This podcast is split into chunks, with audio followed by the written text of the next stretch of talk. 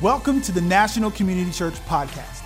We're thrilled to be able to share this weekend's message with you from Doctor Mark Batterson. You can find us on national dot c c or subscribe to the podcast on iTunes. Well, how fun was that? I, did you connect the dots? That's like all the people from all of our trailers this year in a family reunion for Christmas. Pretty fun, pretty fun. Hey, what a joy to be together. two thousand years ago, in a town called Bethlehem, about five miles south of Jerusalem, a teenage girl named Mary gave birth to a baby boy named Jesus. This is when and where and how heaven invaded earth. The Word became flesh. History is divided between B C and A D By lineage, he was the son of David. By divinity, he is the Son of God. Yeah. I know. It's about to get crazy up in here. Tis the season to shop until you drop. Uh, tis the season to travel here, there, and everywhere. So before it gets too busy, before it gets too crazy, can we remember the reason for the season? Welcome to National Community Church. Good to see your faces. A little double entendre there. Um, and uh, those online at our campuses, what a joy to be together. This weekend, we begin a season called Advent, a series called God with Us. Advent is a season of preparation. It's a season of anticipation. And so over the next four weeks, we're going to talk about uh, peace, love, hope, and joy, and I think we need more of all four. Amen. Am I in the right room? Amen. Okay. Isaiah chapter nine, verse six, we read it earlier. It's hard not to sing it, isn't it? Unto us a child, yeah, right? Unto us a child is born, unto us a son is given, and the government will be on his shoulders, and he will be called Wonderful Counselor, Mighty God, Everlasting Father, the Prince of Peace. Of the increase of his government and of his peace, there will be no end. He will reign on David's throne and over his kingdom, establishing and upholding it with justice and righteousness from that time on and forever. The zeal of the Lord Almighty will accomplish this. Uh, did you catch it? Of the increase of his peace. Can, can I let you in on a little secret? Been praying that for you. We need his peace. Amen. We need his peace. three hundred twenty-nine times in Scripture. It's one of those theological threads that weaves its way from Genesis to Revelation and a few of my favorite verses. Isaiah twenty-six three, you will keep in perfect peace those whose minds are stayed on you. Philippians four, six, and seven. Don't not be anxious about anything, but in everything, by prayer and petition, with thanksgiving, present your requests to God, and the peace of God that passes understanding will guard your heart and your mind in Christ Jesus. Those are powerful promises. And, and then you've got the priestly blessing, right? May the Lord bless you and keep you. May the Lord make his face shine on you and be gracious to you. May the Lord turn his countenance, countenance towards you and give you what? Peace. The Hebrew word for peace is shalom. It was a customary greeting uh, in Judaism that conveyed health, wealth, and prosperity, but we have a tendency to reduce complex theological concepts, reduce them into cliches. So let me widen the aperture a, a little bit, because shalom is so much bigger and better and longer and stronger than just health, wealth, and prosperity. Shalom means complete wholeness. Shalom is perfect harmony. Uh, shalom is the Garden of Eden before the fall. Shalom is original blessing before original sin. Shalom is the restoration of all things back into their original intent, and we get a picture of shalom, shalom at the very end, uh, uh, alternate reality that the Bible calls heaven on the other side of that space-time continuum. And guess what? The lion is going to lay down next to the lamb. And there will be no more pain, no curse, no sickness, no sorrow, no shame. There will only be shalom. Yeah, maybe a little bit more of an amen. Give me a little bit more of an amen, even online. Come on.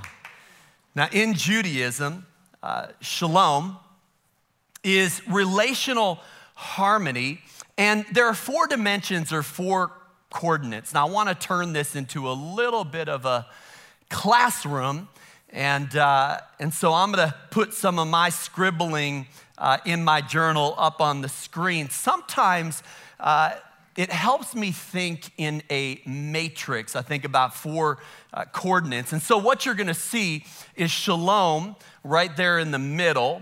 And shalom is synonymous with Jesus. And so that's kind of that, that place of shalom. And uh, the first dimension of sh- shalom is, and it's for relationships, is our relationship with God. And, and that would be true north. Uh, the chief end of man is to glorify God and enjoy him forever. It's the first tenet of the Westminster Catechism.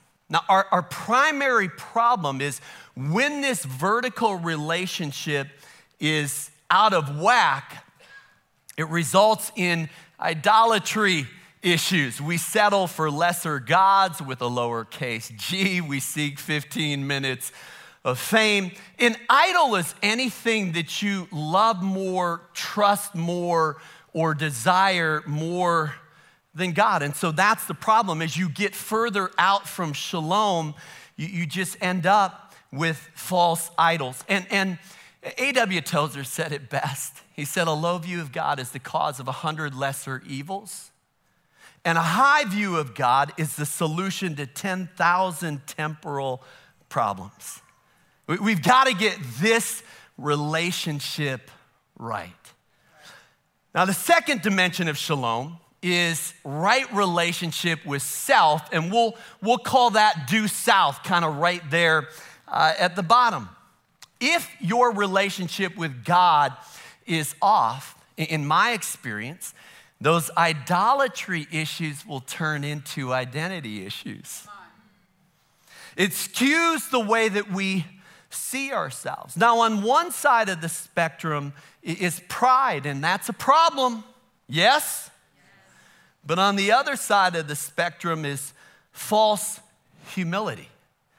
And it's failing to understand who we are in Christ, and in Christ is key. And so what I want you to understand today is that false humility is a false identity. Right. Yeah. It's living below the authority that God has given us. It's living below uh, this idea that we're the apple of God's eye. We're, we're the image of God. We are his workmanship created in Christ Jesus to do good works prepared for us in advance.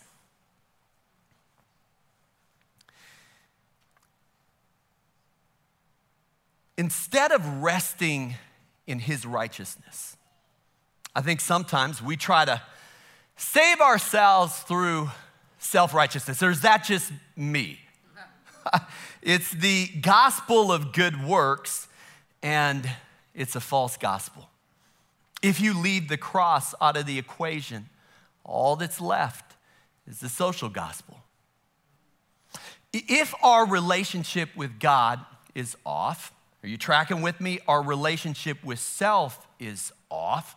And if our relationship with self is off, now our relationship with others is off. And so the third dimension of shalom is right relationship with others. The image of God in me greets the image of God in you. And this is where our theology of dignity comes into play. There never has been, never will be anyone like you, not a testament to you, a testament to the God who created you. And so we live in a culture where there is an awful lot of shaming and canceling happening right now. And we operate by a very different ethic. It's called empathy. It's called forgiveness. In fact, seventy times seven. And we really don't have any ground to stand on if we think, well, but you don't know, you don't know. Well, Jesus is hanging on a cross. Right. And he says, Father, forgive them, for they know not what they do. How, how do you forgive someone that just nailed your hands and nailed your feet to a crossbar? And when I understand God's amazing grace, when I live in the freedom of that forgiveness, yes. Yes. Now I'm able to grace the people around me and forgive the people around me. And now there's shalom in those relationships with others. That's good. That's good. And then finally, you've got creation. And And it's, it's to me, shalom is beautifully pictured by the way that, that the planets are in orbit, and the way that even electrons and protons, and, and the way this, the quantum mechanics is all about shalom. It's this idea that things are held together. In him we live and move and have our being. And it's so hard to... to describe this because it's a little past my, my pay grade. But I think there are two mistakes that we make. One is worshiping created things, Romans one. Right, right. It's a problem. And the other is using and abusing the things that we're called to steward as custodians oh, of good. creation. That's good. That's good. And, and so... we tend to drift in one direction or the other. And, and I think this is where false idols become false securities. You know, I mean, we kind of, we read the Old Testament, and there are the people, the people with like little idols and like that, that they handcrafted. And we're like those silly ancient people as we worship little green pieces of paper.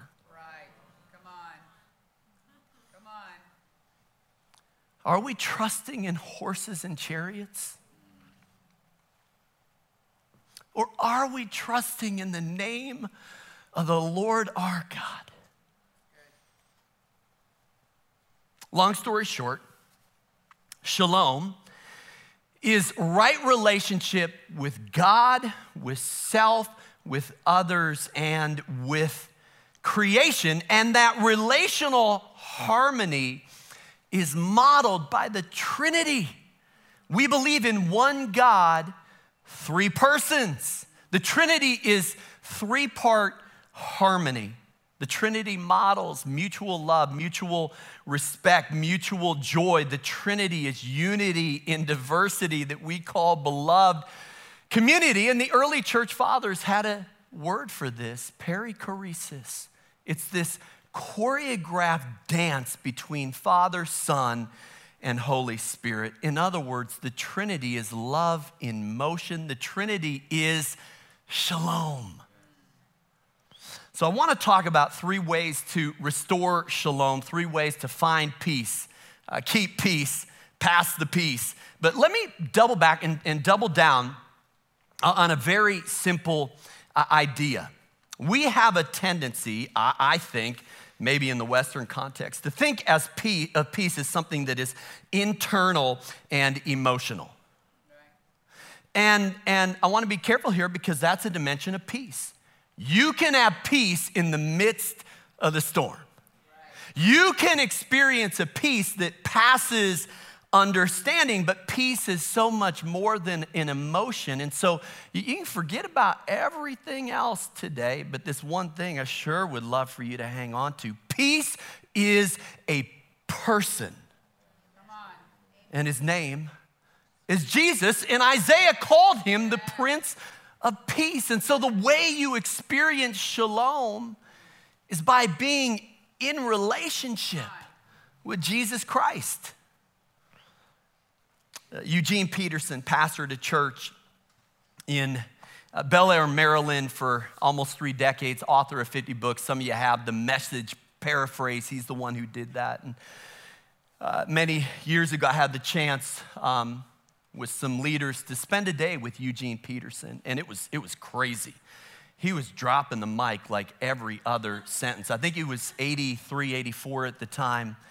And uh, he, he has a way with words that is almost un, unparalleled. And so it's really hard for me, because I've read so many of his books, it's really hard for me to say, like, what, what did he say that I love the most? But th- this might be right at the top of the list. He said, Jesus is the dictionary in which we look up the meaning of words. Like, you have to think about that for a second. He is the Alpha and Omega, the first and last letter of the Hebrew alphabet. Like, Jesus is the definition of peace. That's what I'm getting at. Right. Jesus is shalom with skin on. And so if we want to understand shalom, we've got to look at the life of Jesus. And so five snapshots, we're going to go fast. The, the first shalom is this angelic announcement in Luke two, uh, about seven hundred years after Isaiah prophesies the Prince of Peace. Shepherds are watching their flocks by night, and this choir of angels uh, shows up and, and saying, "Glory to God in the highest, and on earth, peace and goodwill toward men." And so if you're taking notes, maybe jot this down. Shalom is the goodwill of God.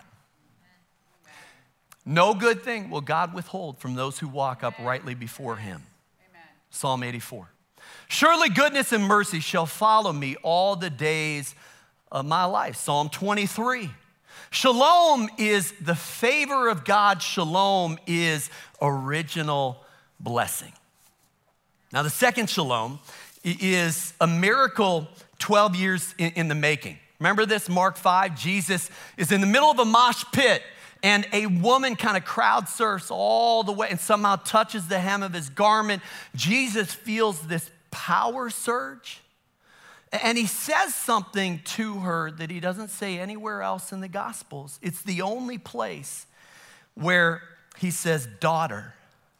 He calls her daughter. It's this term of endearment. I think his compassion, he was moved with compassion all the time. And his empathy, just, "Daughter, thy faith has made you whole." And what does Jesus say? "Go in peace." And so in this instance, it seems to me like shalom is healing. Shalom is healing. But, but this is also multidimensional, because in this context, she, she would have been uh, considered unclean and would have been ostracized and marginalized, would not have been able to be in relationship with other people. So Jesus doesn't just heal her body. He restores her relationships. And I've got to think, over twelve years, that he heals her mind. This is like body, soul, and spirit. Shalom is healing. I just feel like after each one of these, let's just give it an amen.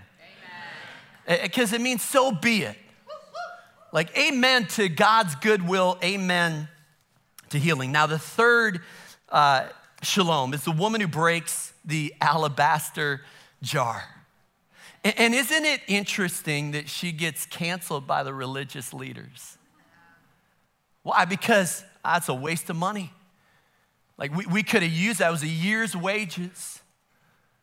Like, we could have used that for some other purpose. But Jesus comes to her defense, as he always does, right? And he restores her dignity. And then he says something that's so, this is not what she was asking for. And you read the Gospels, how often does Jesus do for someone the thing that they aren't asking for? Because most of us usually come to God with symptoms. And God wants to do something so much deeper in our hearts. Yes. We want God to solve this. Oh, but I'm cultivating something in your life that you're gonna need a few years from now. Yes. So it wasn't what she was asking for, but Jesus says your sins are forgiven. And, and now those same religious leaders cancel Jesus, right? Because that's crossing the line, because only God can forgive sins. So in this instance, shalom is forgiveness. So shalom is goodwill, shalom is healing, shalom is forgiveness. And I might add, I think shalom is shame-free. And I want you to notice the catalyst. The catalyst was worship. This woman begins to worship Jesus. And then that result, Jesus says, your faith has saved you, go in peace. Now the fourth shalom is this perfect storm on the Sea of Galilee. And Jesus taking a nap, disciples uh, wake him up. And you remember what they, what they say, teacher, don't you care if we drown? Like, you've gotta be kidding me.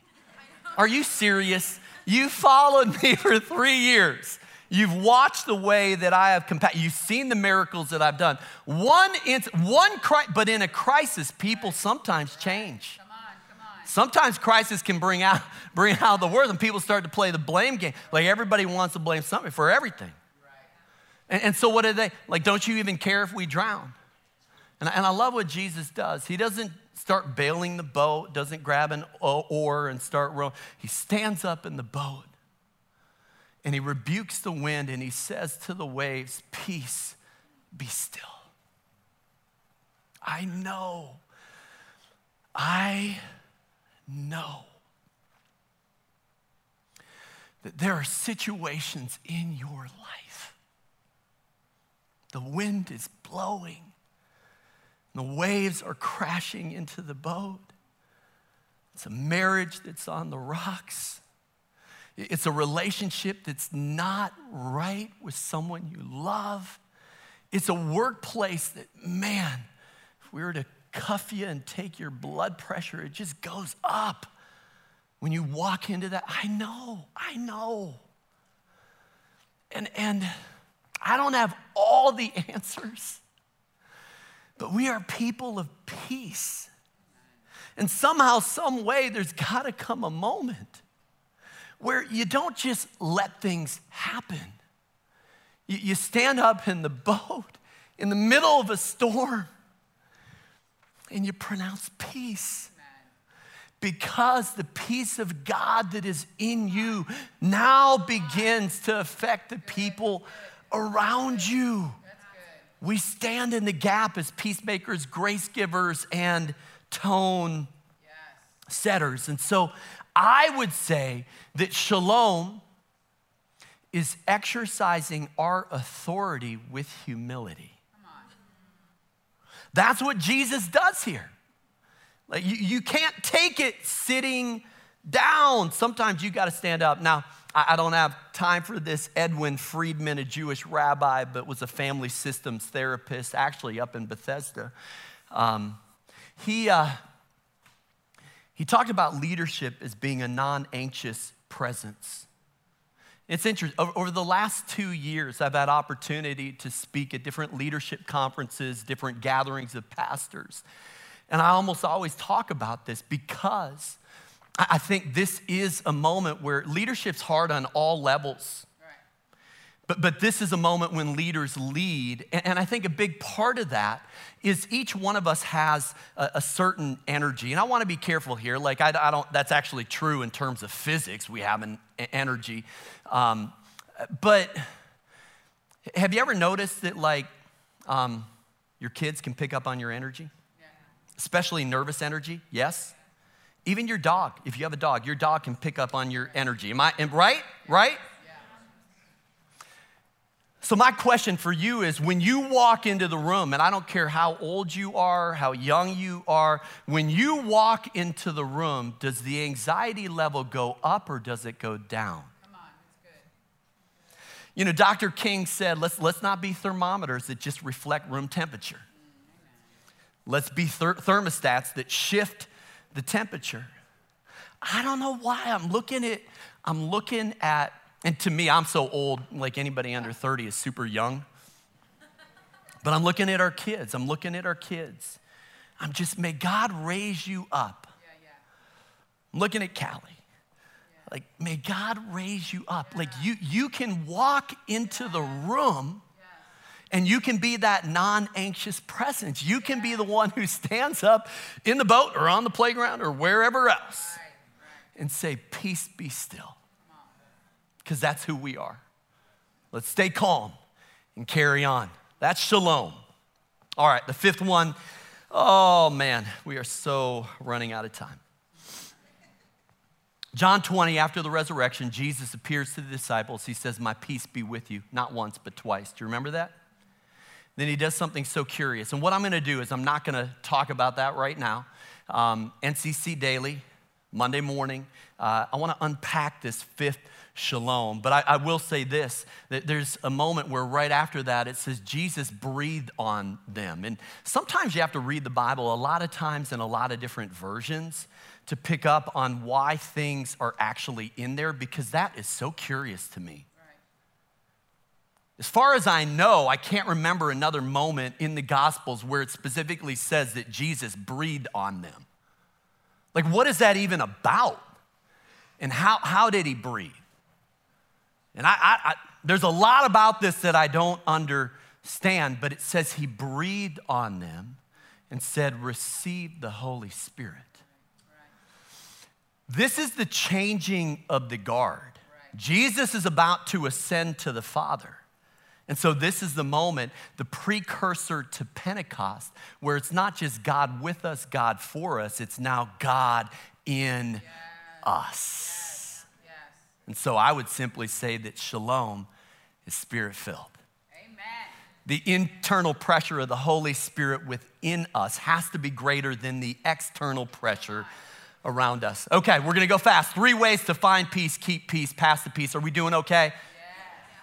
Yeah. Okay. One, confess your sin. Two, love your enemy. Three, prophesy your praise. First John one, eight, and nine. If we claim to be without sin, we deceive ourselves, and the truth is not in us. Denial ain't just a river in Egypt.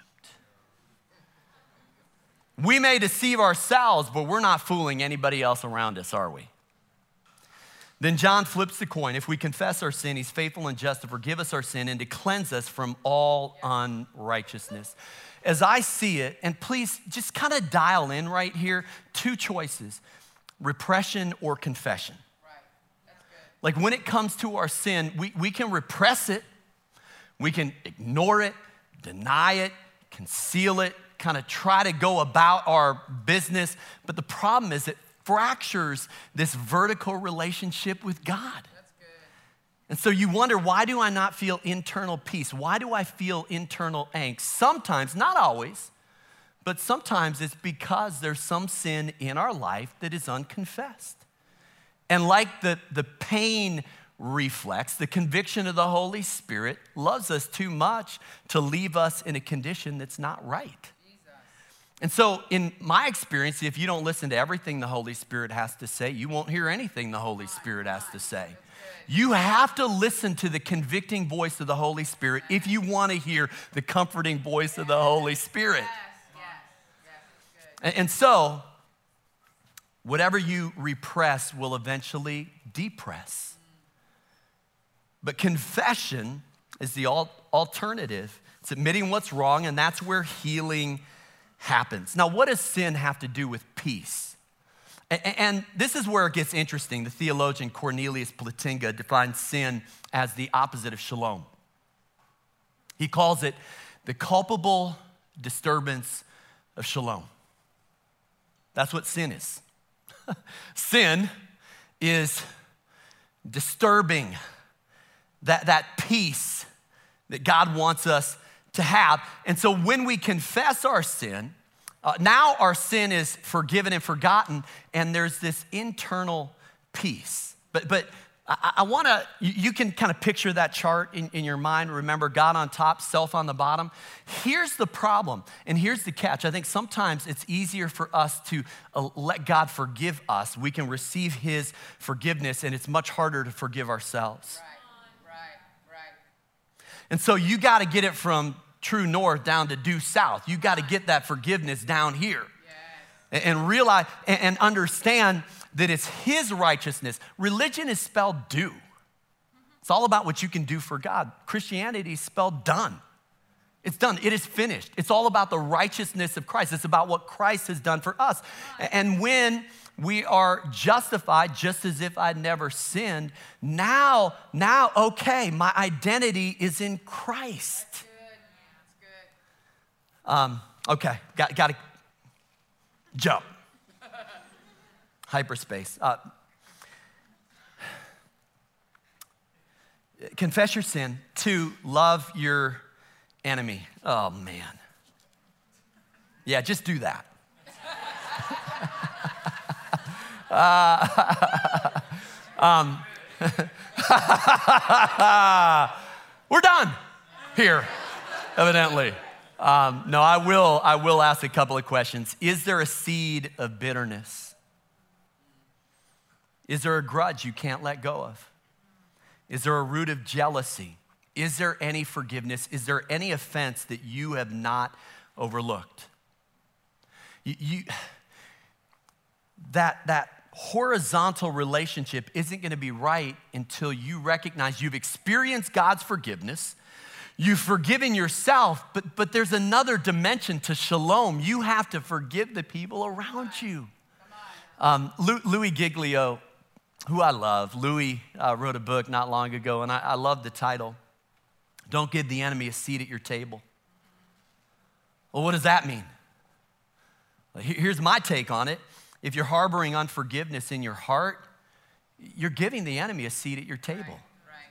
If you're holding a grudge or gossiping behind someone's back, you're giving the enemy a seat at your table. If you hang on to an offense, you're giving the enemy a seat at your table. If you let fear dictate your decisions, you're giving the enemy a seat at your table. If you fail to forgive others, fail to forgive yourself, you're, you're giving the enemy a seat at your table. Come on, you gotta drop kick that. Come on. Right? Yeah. Get rid of that seat at your table. If you give the enemy an inch, he's gonna take a mile. Right. So let, let's just, forgiveness is so key to shalom. And then finally, uh, prophesy your praise. I'm gonna invite worship teams, all of our campuses, um, to just prepare uh, to lead us uh, here in just a couple of moments. Prophesy your praise. Revelation five, uh, eleven through fourteen, and I'll close with this. Then I looked and heard the voice of many angels, numbering thousands upon thousands and ten thousand times ten thousand. They encircled the throne and the living creatures and elders, and they sang a mighty chorus, "Worthy is the Lamb who was slain to receive power and wealth and wisdom and strength and honor and glory and praise." Then I heard every creature, and I want, I want you to notice this. In heaven, okay, and on earth, and under the earth, and in the sea. And they sang, "To him who sits on the throne and to the Lamb be blessing and honor and glory and power forever and ever." Come on, the day is coming when every nation, tribe, people, language will surround the throne of God and worship him. But, but shalom is not just a prophetic picture of a future tense reality. This is happening present tense. So when we worship, now we begin to mirror what is happening in heaven. Give me two minutes, okay? It's gonna be worth it as we get ready to sing this closing song. According to Leonard Bernstein, the former director of the New York Philharmonic, winner of eleven Emmys and seventeen Grammys, but who's counting?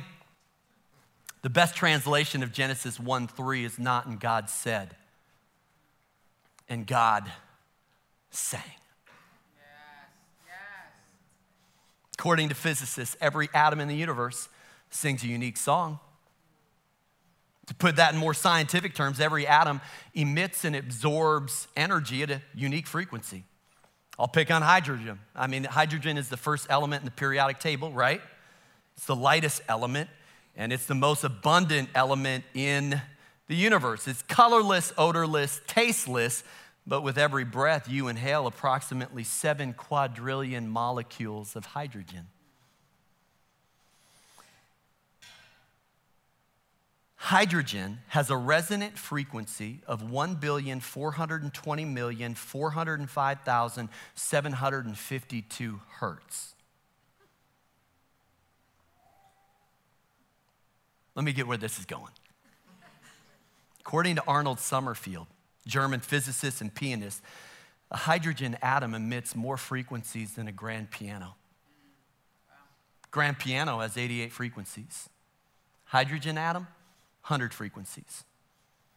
According to Leonard Sweet, the carbon atom pr- produces the same chords as the Gregorian chant. Things that make you go, hmm. There are whale songs right now that travel ten thousand miles under the water. Think about that. Meadowlarks have a range of three hundred notes. And supersensitive sound machines have found that even earthworms make faint staccato notes. You know, I kind of geek out on this stuff. Lewis Thomas, the Harvard entomologist, read one of his books years ago, and he said it this way: if we had better hearing and could discern the singing of seabirds and the rhythmic drumming of schools of mollusks, or even the distant harmonics of flies hovering over the meadows in the sun, the combined sound might lift us off of our feet. When we cross the space-time continuum, we will get a glorified body. And that glorified body will include glorified senses. Right now, you can only hear between twenty and twenty thousand hertz. That's such a thin slice. That's all that's audible. Everything above and below that is infrasonic or ultrasonic. What I'm getting at, there, all of creation is singing God's praise. Come on, come on. All of his creation. And so in Genesis one three, God said, it said, and God sang, and God begins to harmonize things yeah. into existence, yeah. this expression of shalom. Yeah. And we experience shalom when now we give our song back yeah. to him. Yes. And you know what? Can I remind us? As you stand, wherever you are, online, here in the house, stand, because then you're going to believe that I'm really almost done. Can I remind you that you have a unique fingerprint, voice print, eye print, all of this scientific, and I would include soul print. In other words, no one can worship God like you or for you. Do, do not make it the mistake of thinking, well, there's a lot of people singing. What difference does my voice make? And I don't even sing on pitch. No, no, no. It makes all the difference. God loves your voice. He loves your voice. And so here's the deal. The Bible says, I, I really somehow, Lord, give us a revelation of what is happening in the spiritual realm right now. Because Psalm thirty-two seven says that God is surrounding us with songs of deliverance. God is singing all around you all the time. He's singing songs of deliverance. And Zephaniah three seventeen, he rejoices over you with singing. Are, are you picking up what I'm throwing down?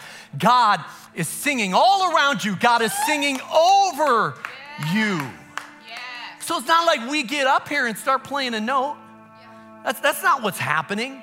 No, no, no. We respond to the song that God is singing around us and over us. So would you raise your voice and give God the worship that he deserves? Let's worship him together.